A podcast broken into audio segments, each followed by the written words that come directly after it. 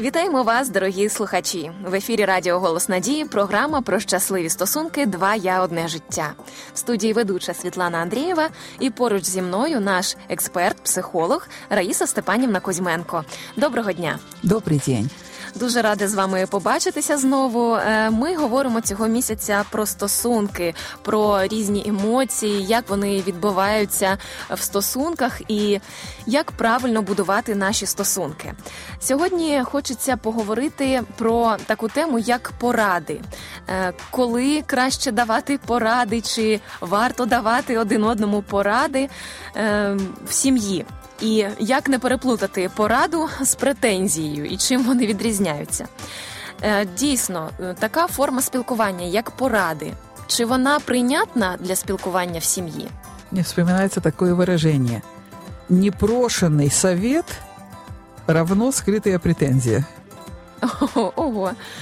Не- Непрошенный совет – скрытая претензия. И на самом деле это так, если вдумаемся. в- Мгм. Варто есть- запам'ятати. Если человек нас не спрашивает, или мы кого-то не спрашиваем, то мы обычно живем, каждый убежден, что он живет правильно. Потому что когда мы начинаем понимать, что что-то не так, мы пытаемся это изменить. А если нет, вот у каждого человека свое развитие сознания и свой взгляд на жизнь. И каждый делает из своего развития сознания что-то, что ему кажется правильным на тот момент жизни. Потом это может все меняться, конечно, но на тот момент жизни. И есть такая рекомендация, не давайте непрошенных советов. Потому что э, человек живет, считая, что он живет правильно, А тут мы приходим и начинаем ему говорить, что на самом деле все это или там что-то определенное не так. Ну вот давайте, э, Светочка, просто представим, как бы реагировали другие люди. Вот к вам приходит человек, вот вы живете, э, допустим, у вас какие-то отношения в семье, у вас какая-то убежденность религиозная есть, э, у вас какое-то отношение, допустим, к образу жизни выработалось. И приходит человек, который начинает вам говорить, то не так, это не так, тут делай вот это, тут делай вот это. Э, Как вы будете реагировать? Это э, вызовет в вас какое-то восхищение, интерес? Вот давайте вот так честно, если быть. Какая будет реакция первая? Е, ну, мене це здивує. Е, раніше, мабуть, я по-іншому відреагувала. Я подумала: ну, взагалі, а чому ти вирішив, що ти зможеш можеш мені розповідати тут, що мені робити? Але зараз я трошки змінила до цього думку, і в результаті нашого спілкування з вами і розвитку в наших програмах, що я якби сприймаю, що людина хоче поділитися своїм досвідом, і вона знає, що це якби вона вважає, що це от найкраще, і вона хоче сказати: ну ось, от там їжте ось це, це дуже корисно, це найкраще. І якби я подякую, скажу: ну тя добре, цікаво, але я залишусь якщо при б- своїй думці все одно. Ну, если быть честной, будет вам приятно или неприятно, когда... Ну не дуже Вот. приємно. Я просто вам говорю внутреннее ощущение. не дуже. А, Якщо суть тим как паче людина буде це м, нав'язувати чи якось так насилие настирно, проявлять. настирно Мгм. говорити, то ні. Э, нужно понять, что на самом деле э, то, что хорошо для одного, не обязательно будет хорошо для другого. И что полезно для одного организма, не обязательно будет полезно для другого. Мы все индивидуальности, нам нужно очень тонко чувствовать себя, свой организм, свое тело, что для меня будет хорошо или не будет хорошо. И э, мы часто ставим такие некие шаблоны, вот все должны вот так, завтракать вот так, обедать вот так или что-то такое. А на самом деле это сугубо индивидуальный подход должен быть. И только тогда, когда мы вот эти опять э, выстраиваем прекрасные отношения с Богом, вот Бог и я, и чувствуем себя как ценность, чувствуем, что Бог создал нас как драгоценную жемчужину, и наше тело – это просто удивительное Божье творение, и нам нужно с любовью к нему относиться, мы начинаем очень тонко чувствовать это, что для меня стоит скушать, а что не стоит скушать, а что даже хорошее не стоит его кушать чрезмерно много, потому что оно навредит из-за этого. Но, знаете, мне очень нравится такое выражение, что просыпается некий внутренний консультант. Когда мы чувствуем э, именно состояние своего организма. Кстати, маленькие дети как раз в таком состоянии пребывают. А взрослые часто их выбивают, потому что они считают, что они знают, что лучше для этого организма. Вот э, ребенок, когда заболевает иногда, он отказывается от какой-то определенной еды. Он не хочет ее кушать, потому что он чувствует, что она ему не будет пользой. Но взрослые же, зная, что только они знают, как правильно, пытаются всеми путями, совершая насилие над ребенком, заставлять его а потом удивляются, почему он начинает э, приобретать какие-то вредные привычки, почему он начинает курить или употреблять какие-то другие вещества. Потому что он уже привык к тому, что можно насилие над собой совершить и достичь какой-то цели. И мы не понимаем, что мы сами несем ответственность, э, когда насильно кормим ребенка чем-то. Вот проявляем mm-hmm. насилие над его организмом.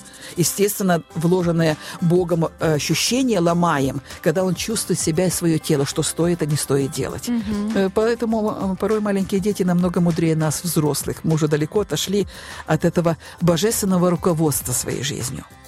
А ну, вот если... так? А вот если, допустим, я понимаю, что вы что-то знаете, мне интересно. Например, вы э, э, приготовили какое-то очень вкусное блюдо. И оно мне очень понравилось. А я не знаю, как его делать. И я вас спрашиваю, скажите мне, пожалуйста. То есть я спрашиваю вашего, вашей рекомендации, вашего совета. Или я смотрю на вашу жизнь. И я смотрю, как вы выстраиваете удивительные отношения. Или с мужем, или с ребенком. Я тоже так хочу. Мне так хочется. Я спрашиваю вас, скажите, пожалуйста, как можно, как вы думаете по этому поводу? О, тогда вы готовы говорить, у вас есть что сказать, ведь сама ваша жизнь свидетельствует об этом. И самое главное, мое сердце открыто услышать вас. Я понимаю, что вы знаете что-то, чего не знаю я. То есть мне очень нравится выражение, в котором глубокий смысл. Если вас не спрашивают, вы не готовы говорить.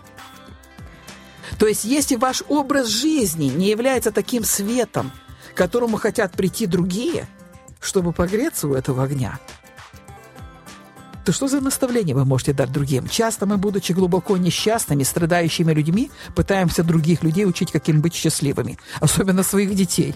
И ребенок, я э, не устану повторять эту мысль, потому что она очень важна. Ребенок, когда слушает вот такую маму, глубоко несчастную во всех сферах жизни, своей или папу, и он видит, как их жизнь сложилась, и он на интуитивном уровне понимает, что если я буду делать то, что ты мне говоришь, то самое лучшее, что будет из моей жизни, это такой же путь, как у тебя. Я буду таким же несчастным человеком. Угу. И поэтому он, э, он даже если внутренне промолчит, потому что, может быть, тут авторитет, отец там, знаете, стукнет кулаком, я сказал, делай, пока тебе не исполнится 18 лет, ты будешь меня слушать, может быть, он в тот момент внешне послушает, но внутренне это как приводится такой пример, когда ребенка говорят, а ну-ка сядь. Он стоит, ему говорят, сядь, тебе сказали – он сел, а внутренне думает э, про себя. Это вы думаете, что я сижу, а на самом деле я стою. Так вот, вот такое влияние будет. И исполнится 18 лет, он самое первое, что сделает, он просто уйдет из семьи. И все. А, вот и, и закончилось все воспитание. Потому что наше настоящее воспитание или влияние, или совет, который мы можем дать, это наша жизнь. Наша жизнь вот то, что от нас струится, что от нас транслируется, вот это наше состояние, действительно ли мы радуемся отношениям с Богом, действительно ли мы воспринимаем жизнь, мы благодарны за каждый день, действительно ли мы проживаем какие-то и счастливые, и какие-то сложные моменты жизни с радостью, с доверием Богу, не ломаясь, не падая, не страдая, скажем, не рвя на себе волосы от какой-то горе, печали, доверяя Богу. Жизнь – это наилучшее свидетельство это тот свет, это та горящая свеча. А на свет все хотят прийти. И если мы будем так жить, нашего совета будут спрашивать. А если будут спрашивать, мы готовы говорить. И тогда, когда мы говорим, нас готовы слушать. И люди, которые спрашивают, воспринимают то, что им говорят. И тогда их жизнь тоже меняется. Чудова картина. Дуже дякую. Я думаю, що всі ми десь так чи інакше глибоко в нашому серці до цього прагнемо, щоб мати таке життя, мати таке сприйняття, і іншим хотілося би запитувати в нас якоїсь поради. А нам в той же час було б що сказати. Друзі, від щирого серця раджу народжувати кожному таке стремління в своєму серці. Олива й кадило потішують серце, і солодкий нам друг за душевну пораду. Це була програма Два я одне життя на хвилях Радіо Голос Надії. Якщо ви хочете ще раз прослухати наші попередні випуски, ви можете зробити це на сайті radio.hope.ua. А якщо у вас є запитання або побажання щодо нових тем для програм, напишіть нам на пошту 2я і ми висвітлимо їх в наступних наших випусках. До нових зустрічей у наступних програмах.